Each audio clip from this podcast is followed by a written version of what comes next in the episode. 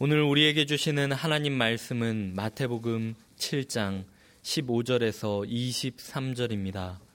거짓 선지자들을 삼가라.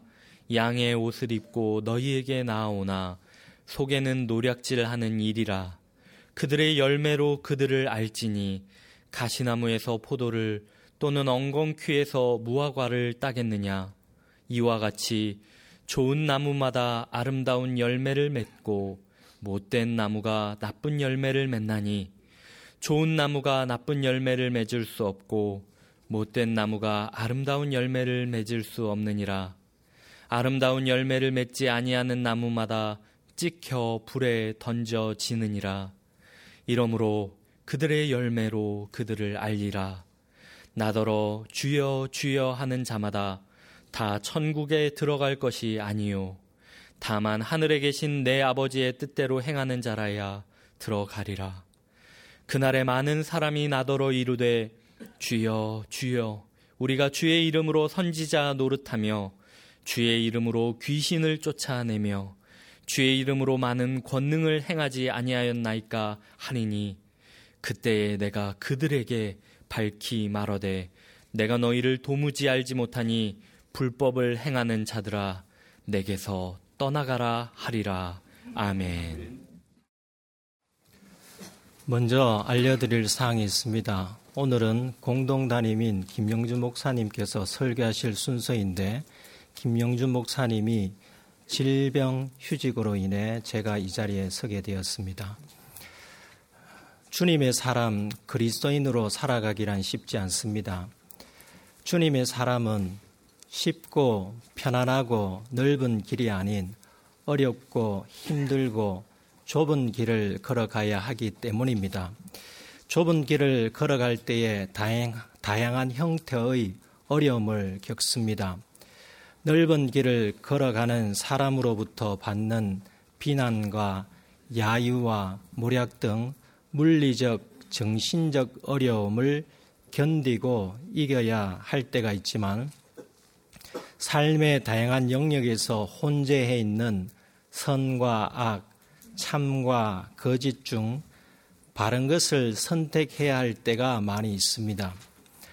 더더욱 어려운 점은 동행자로 알았던 사람이 좁은 길을 걸어가는 사람을 길 밖으로 떠밀려고 할 때입니다. 예수님께서는 이런 사람을 경계하라고 말씀하십니다. 15절입니다. 거짓 선지자들을 삼가라. 양의 옷을 입고 너희에게 나오나 속에는 노략질하는 일이라. 거짓 선지자란 하나님으로부터 소명을 받지 않았음에도 마치 소명을 받은 것처럼 위장하여 일하는 사람입니다. 이들은 소명을 받고 주님의 일을 하는 주님의 사람과는 반대되는 사람입니다. 하나님으로부터 소명을 받지 않았지만 성경을 인용하며 교회 일을 하는 사람도 해당합니다. 예수님께서는 이들을 경계하라고 말씀하십니다. 주님의 사람이 아닌 거짓 사람의 특징으로 겉은 유순하고 친절하고 멋지고 아름답기까지 합니다. 그들은 양의 옷을 입고 있습니다. 그러나 속은 노략질하며 잔인한 늑대의 본성을 가지고 있습니다. 그러니까 주님의 사람이 아닌 거짓 사람은 겉만 보고 판단할 수 없습니다. 거짓 사람일수록 겉은 화려하고 진짜 같은 모습을 하고 있습니다. 노략질하는 이리에서 노략질에 해당하는 원문의 뜻은 강도, 사기꾼, 탈취자입니다.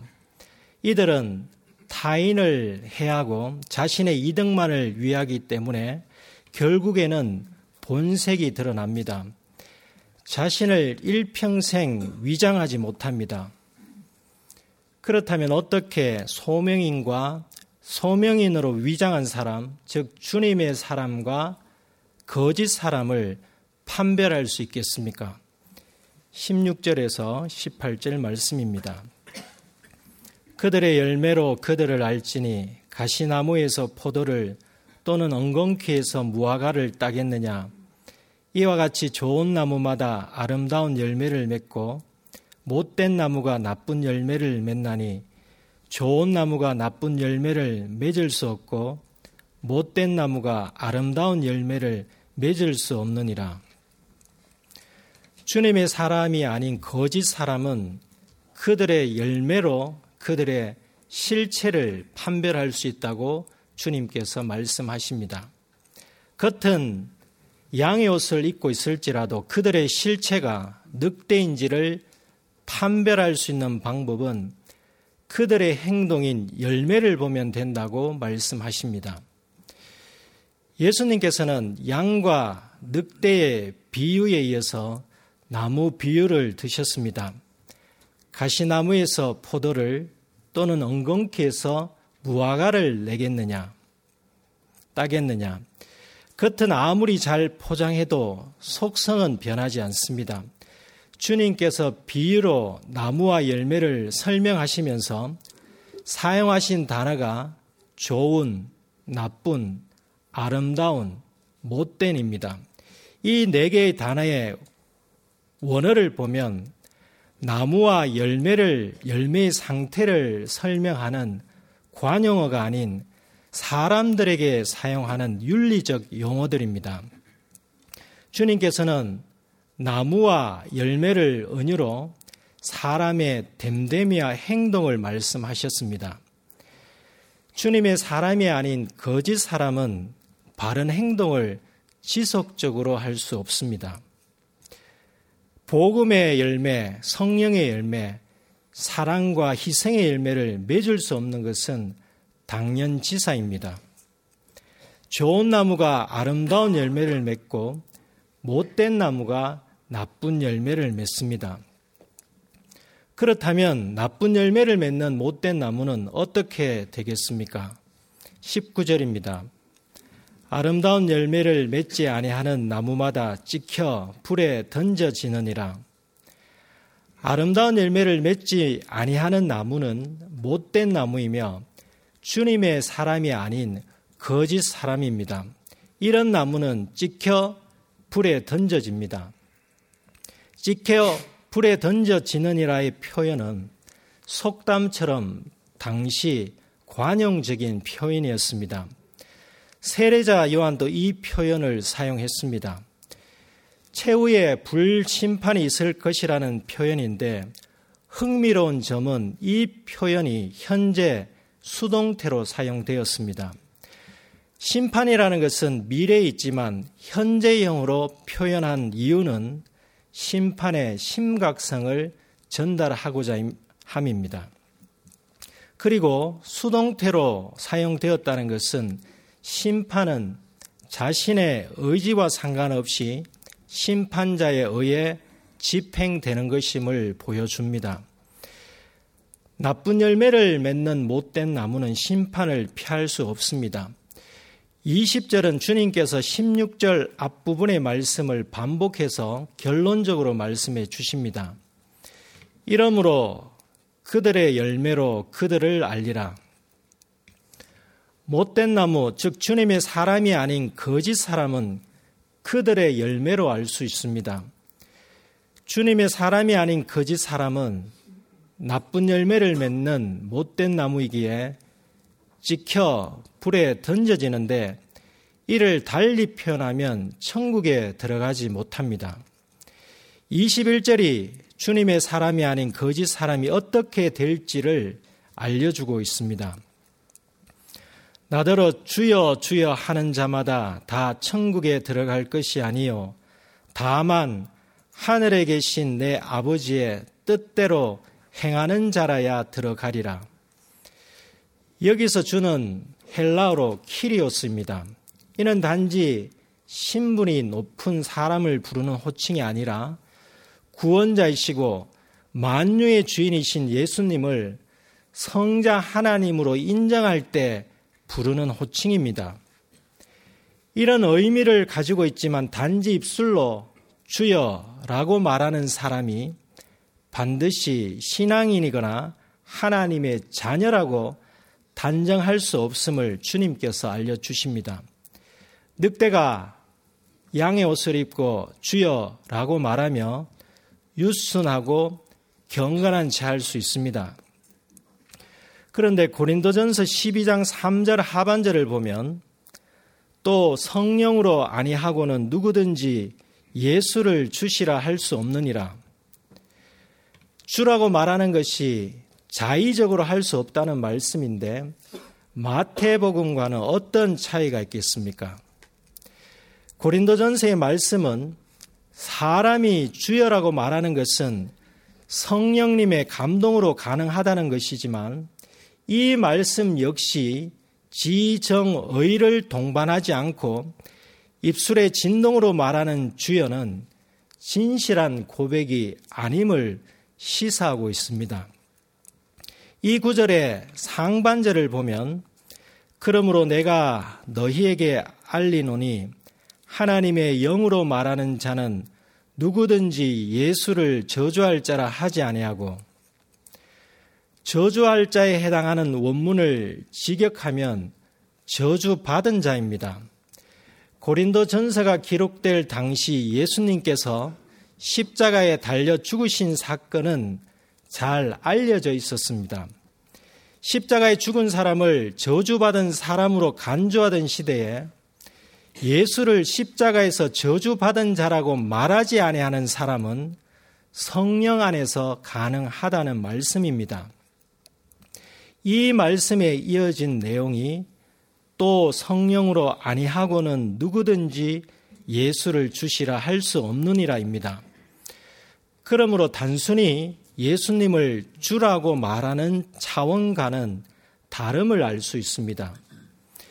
또 생각해 볼 말씀은 로마서 10장 13절입니다. 누구든지 주의 이름을 부르는 자는 구원을 받으리라. 주의 이름을 부르는 것이 구원과 직결되어 있다는 말씀인데 그 앞에 성경 구절과의 문맥을 이해할 필요가 있습니다. 로마서 10장 9절입니다.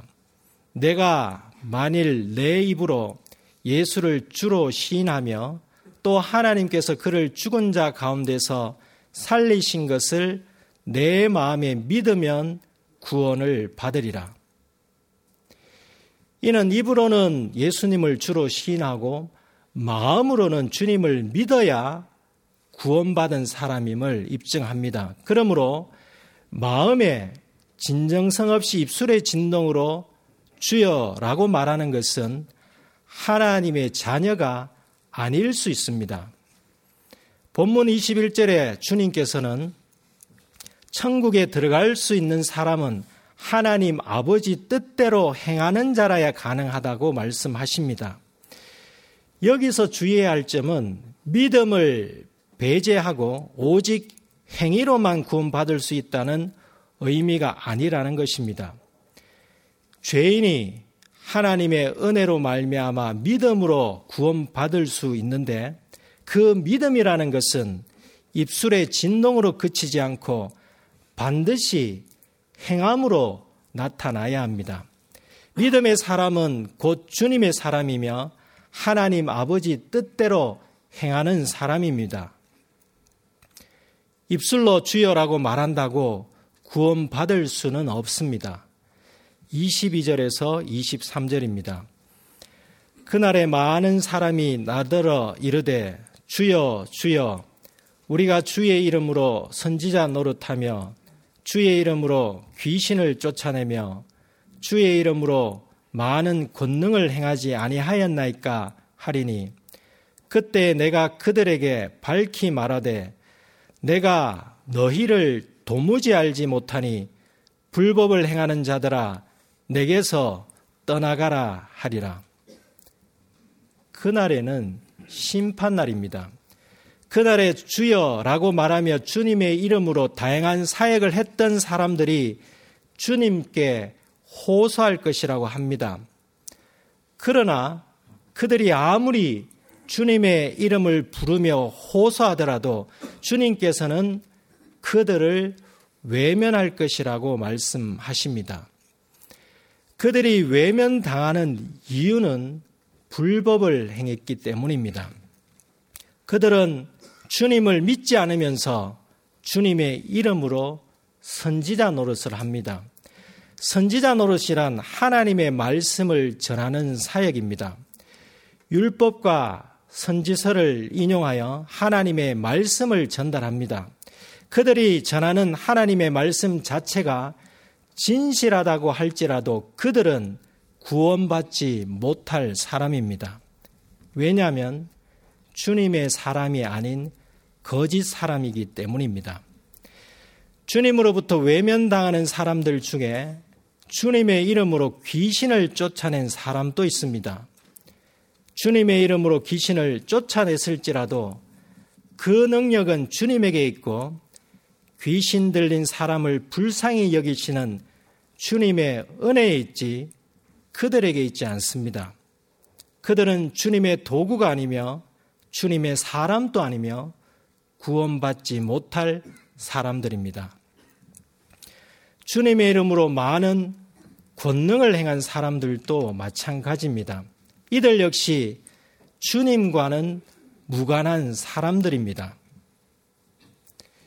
이처럼 우리는 주님의 이름으로 불법을 행하고 있지는 않습니까? 주님의 이름으로 보통 사람이 할 수 없는 일을 할 수 있습니다. 그리고 이를 지켜보는 사람들이 부러워할 수도 있습니다. 하나님의 특별한 은혜를 받은 사람이라는 말을 들을 수도 있습니다. 수고하는 모습에 주변 사람들이 감동을 받을 수 있습니다.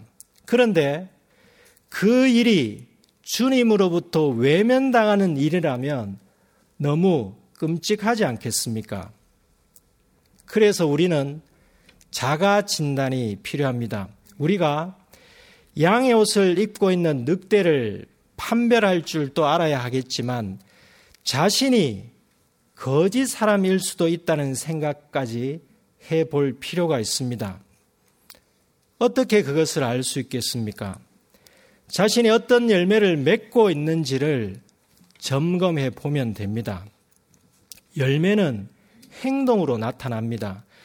믿음에 따르는 행동만이 좋은 나무의 열매이며 그 열매로 주님으로부터 인정받습니다.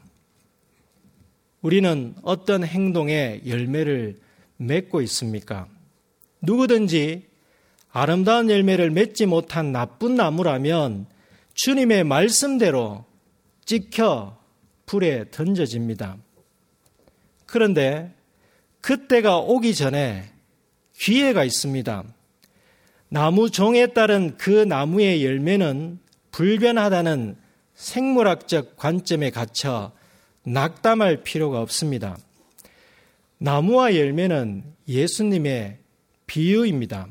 나무와 열매에 대한 형용사들이 나무와 열매의 상태를 표현하는 관용어가 아니라 사람의 됨됨이와 윤리적 상태를 언급할 때 사용하는 형용사라고 앞에서 말씀드렸습니다. 예수님께서는 비유의 가르침으로 사람들이 천국의 비밀을 깨닫고 그 결과 아름다운 열매를 맺어 천국 시민이 되기를 원하십니다. 그렇다면 지금이라도 아름다운 열매를 맺기 위하여 해야 할 일들이 무엇이겠습니까? 첫째, 회개에 합당한 열매를 맺어야 합니다. 누가복음 3장 8절 9절입니다. 그러므로 회개에 합당한 열매를 맺고 속으로 아브라함이 우리 조상이라 말하지 말라. 내가 너에게 이르노니 하나님이 능히 이 돌들로도 아브라함의 자손이 되게 하시리라. 이미 도끼가 나무 뿌리에 놓였으니 좋은 열매 맺지 아니하는 나무마다 찍혀 불에 던져지리라. 먼저 해야 할 일은 본질을 바꾸는 과정을 거쳐야 합니다. 자연 법칙으로는 엉겅퀴가 무화과나무로 바뀔 수 없습니다. 그러나 자연 법칙을 누가 만드셨습니까? 하나님께서는 엉겅퀴를 무화과나무로 바꿀 수 있으시며 늑대를 양의 옷을 입은 늑대가 아닌 진짜 양으로 바꿀 수 있으십니다. 죄인을 주님의 피로 의롭게 하신 분이 우리가 믿는 하나님이지 않습니까? 땅에 떨어진 돌을 아브라함의 자손으로 만들 수 있는 분이 무엇인들 못하시겠습니까? 그런데 나쁜 열매를 맺는 못된 나무가 저절로 변하여 아름다운 열매를 맺는 것이 아닙니다. 첫 번째 과정을 거쳐야 합니다. 먼저 회개에 합당한 열매를 맺어야 합니다. 하나님께 자비를 강구하고 과거에 쉽고 편안하게 걸어갔던 넓은 길에서 빠져나와야 합니다. 아브라함이 후손이라고 말하는 것처럼 어떤 강한 자만심이 마음 한편에 자리 잡고 있지 않습니까? 무슨 대학 출신이다. 무슨 지역 출신이다. 무슨 회 출신이다. 그리고 교회에서 봉사 경력, 등록일, 호칭에 대한 생각이 오히려 아브라함의 후손을 능가한 자만심으로 작용하고 있지는 않습니까? 나쁜 행동에 열매를 중지하고 거기에서 돌이켜 하나님 아버지 품에 안겨야 합니다. 이것이 회개에 합당한 열매를 맺는 것입니다. 회개에 합당한 열매를 맺기 위해서는 영적 자만심을 버려야 합니다. 둘째는 자기 희생이 있어야 합니다. 요한복음 12장 24절입니다. 내가 진실로 진실로 너에게 이르노니 한 알의 밀이 땅에 떨어져 죽지 아니하면 한 알 그대로 있고 죽으면 많은 열매를 맺느니라. 한 알의 밀이 많은 열매를 맺을 수 있습니다. 그런데 조건이 있습니다. 먼저 땅에 떨어져 죽어야 합니다. 자기 희생 없이는 많고 아름다운 열매를 맺을 수 없습니다. 영적 자만심이 아닌 주님의 몸낸 교회를 사랑하는 마음을 가지고 자기 희생이 동반된 교회 안팎의 봉사와 나눔이 곧 아름다운 열매입니다. 연말이 되면 하던 봉사를 그만두시는 분들이 계십니다. 특별한 사정이 아니라면 봉사를 지속하셔야 합니다. 봉사를 통한 자기 희생은 하늘에 미리 떨어져 죽어 많은 열매를 맺는 것과 같습니다. 지금까지 봉사를 하지 않고 망설이셨던 분들은 교회 주보와 홈페이지 봉사 신청란을 참고하셔서 도우미의 손길이 필요한 부서에 봉사 신청을 하시고 내년부터는 땅에 떨어져 죽는 한 알의 미랄이 되시기를 부탁드립니다. 셋째는 하나님의 뜻대로 행해야 합니다. 본문 21절을 다시 읽겠습니다. 나더러 주여 주여 하는 자마다 다 천국에 들어갈 것이 아니요 다만 하늘에 계신 내 아버지의 뜻대로 행하는 자라야 들어가리라. 하나님의 뜻대로 행하는 사람이 아름다운 열매를 맺습니다. 양의 옷을 입은 늑대는 하나님의 뜻대로 행하지 않습니다. 하나님의 뜻을 빙자하여 자기 의를 드러내는 사람은 아름다운 열매를 맺지 못합니다. 주님의 이름을 부르고 하나님의 정의를 입술로 외치더라도 하나님의 뜻에 반하는 행동은 아름다운 열매를 맺지 못합니다. 하나님의 뜻대로 행하기 위해서는 먼저 하나님의 뜻을 알아야 합니다. 하나님의 뜻을 알려면 하나님과 늘 함께 해야 합니다. 임마누엘이신 주님 안에서 주님께서 주시는 말씀을 주야로 묵상하며 그 말씀을 붙잡고 기도할 때에 하나님의 뜻대로 행할 수 있습니다. 하나님의 말씀을 읽고 듣고 마음에 새기며 그 말씀을 붙잡고 기도하더라도 인생에 직면하는 다양한 일들과 선택의 상황에서 하나님의 뜻대로 일을 처리하며 바른 것을 선택하기란 쉽지 않습니다. 그럼에도 불구하고 말씀 묵상과 기도가 생활화 되어야 합니다. 하나님의 말씀을 가까이 하지도 않고 매일 기도조차 하지 않으면 하나님의 뜻대로 행하는, 행하는 것은 더더욱 어렵습니다. 불가능에 가깝습니다. 하나님의 뜻대로 행함으로 아름다운 열매를 맺는 사람은 자신의 열매를 맺는 것으로 그치지 않습니다.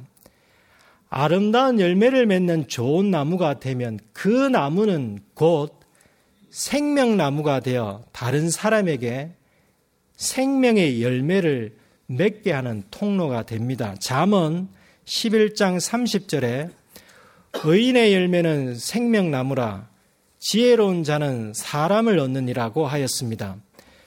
지혜로운 자가 의인이며 좋은 나무인데 그 열매가 생명나무라고 합니다. 생명나무는 생명을 주시는 주님께로 사람을 인도하는 주님의 사람을 뜻합니다. 생명나무인 주님의 사람은 죽어가는 사람을 주님께로 인도하기에 죽어가는 사람을 살리게 됩니다. 사람을 얻는다는 것이 바로 이와 같은 것입니다. 우리가 하나님의 뜻대로 행함으로 자신만이 아름다운 열매를 맺는 것에 그치지 않고 영적으로 죽어가는 사람을 살리는 생명나무로 확장되어야 합니다. 생명나무로 주님의 통로가 되기 위해서는 주님 안에서 다양한 아름다운 열매를 맺어야 합니다. 이를테면 성령의 아홉 가지 열매를 맺어야 합니다.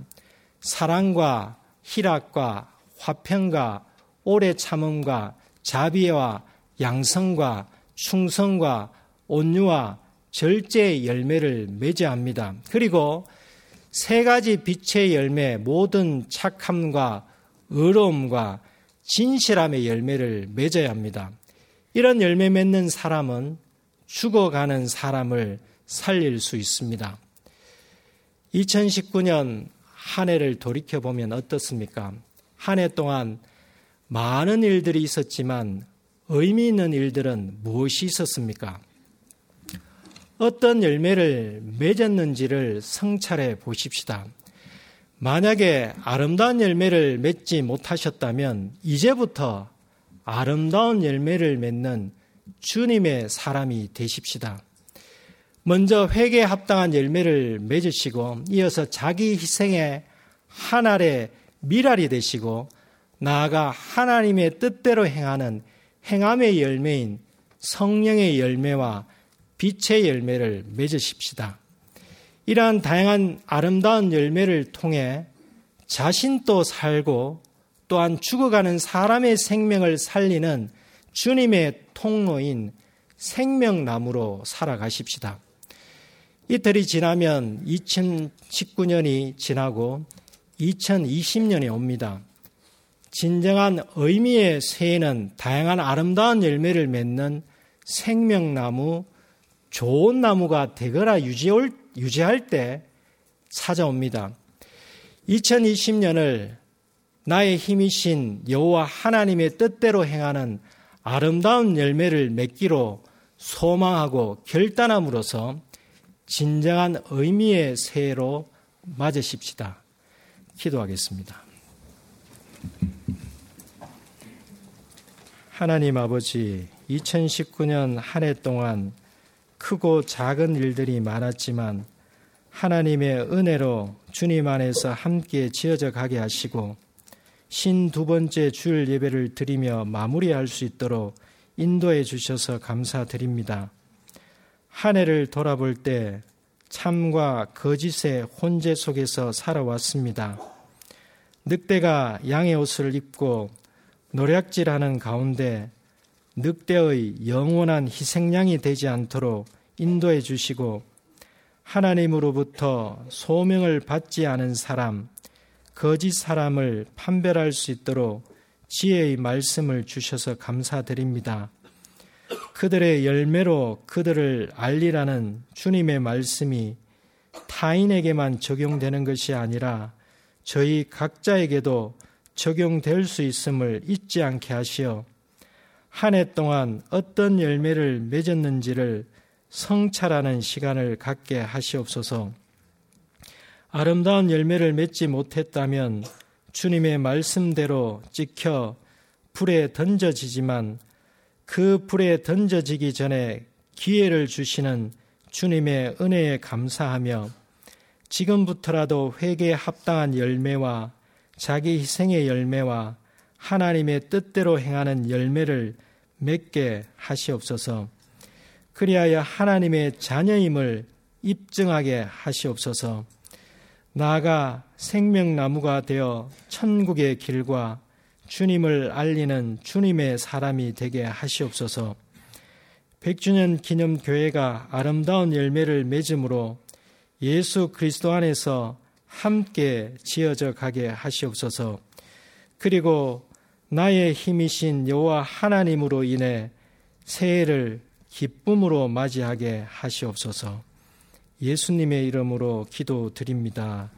아멘.